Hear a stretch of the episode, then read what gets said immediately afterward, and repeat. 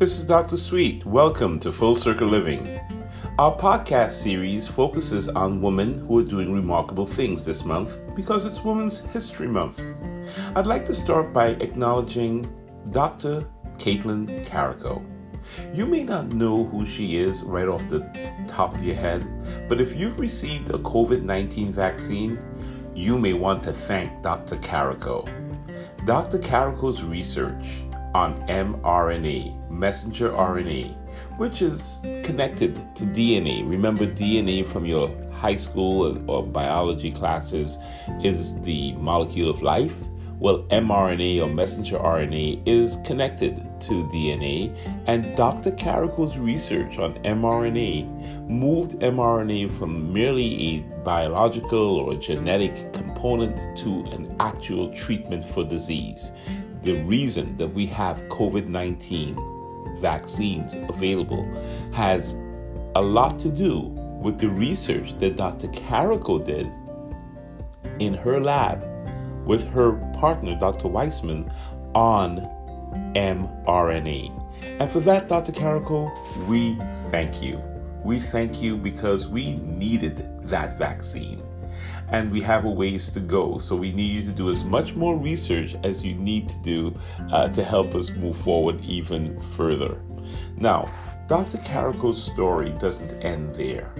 What's most interesting about her, to me, is that Dr. Karikó, like many women, faced so much opposition to make her dream a reality.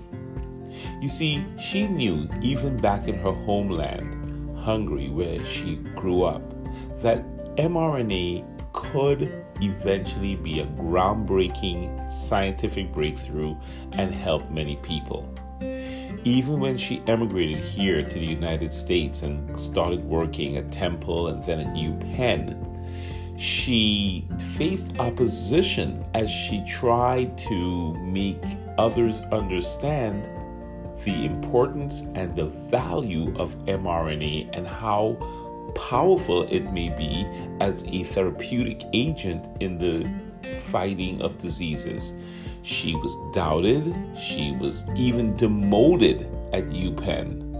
And on top of that, in the middle of all of the doubt, the criticism, the demotions, literally she came down with cancer.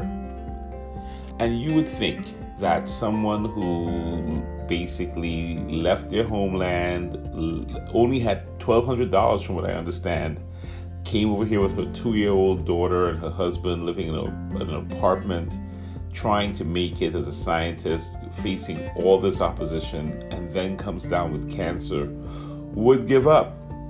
But not Dr. Karikó.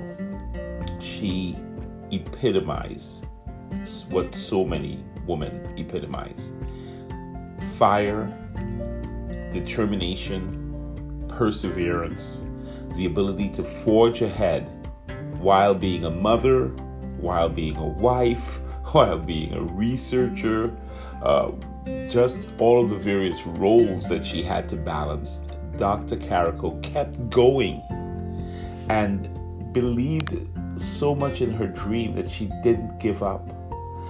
Not to say that she didn't have moments where she felt doubt. She openly admits that she doubted herself at times, that maybe I'm not good enough. That thought entered into her head. But somehow she was able to muster up her strength, her courage, and her belief to move forward.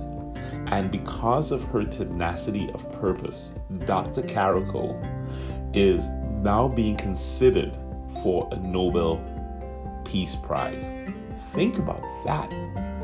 Leaving your homeland, living in a one bedroom apartment, having just $1,200 to your name, being ridiculed or demoted at work, coming down with cancer, all of the various things, while still having to put dinner on the table most likely and and get everything done while being a, a top scientist uh, it's it's so much yet dr karikó succeeded and is now considered a pioneer, a groundbreaking scientist who has moved the world forward. So I'd like to take a moment and just encourage all of you who are listening to never give up. don't give up. Dr. Karikó is a great example of that. To believe in what you have started out with, to persevere, and to succeed. Dr. Karikó, wherever you are, thank you. Thank you because I received my vaccine and I'm grateful. I didn't know that you had something to do with it. Now I do.